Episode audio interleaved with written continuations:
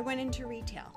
I did not know at the time that I was working for one of the top 10 retailers in the world, um, which generated the top 1% wealthiest people in the world. So wow. I started very quickly learning about style and fashion, how to put looks together, um, how to explain what I was doing and what people were looking for. And so when you say you're working retail, you're not the checkout girl at, no, at Payless. Was, like you are a personal I was, shopper. Exactly. For the wealthiest 1% of people yes. in the world in New York City in Manhattan. Absolutely. So okay. what I would do is I would create lookbooks for my clients and depending on what their needs were, if they even had the needs. You know, my goal was to show them what we had to offer and what was going to come down the pipeline.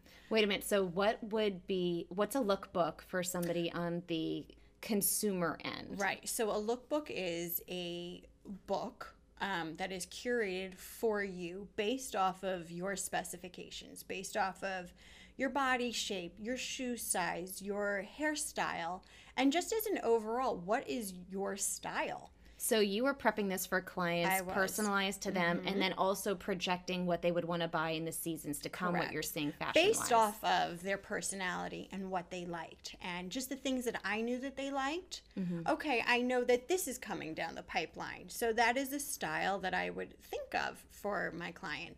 And you know, it became very successful.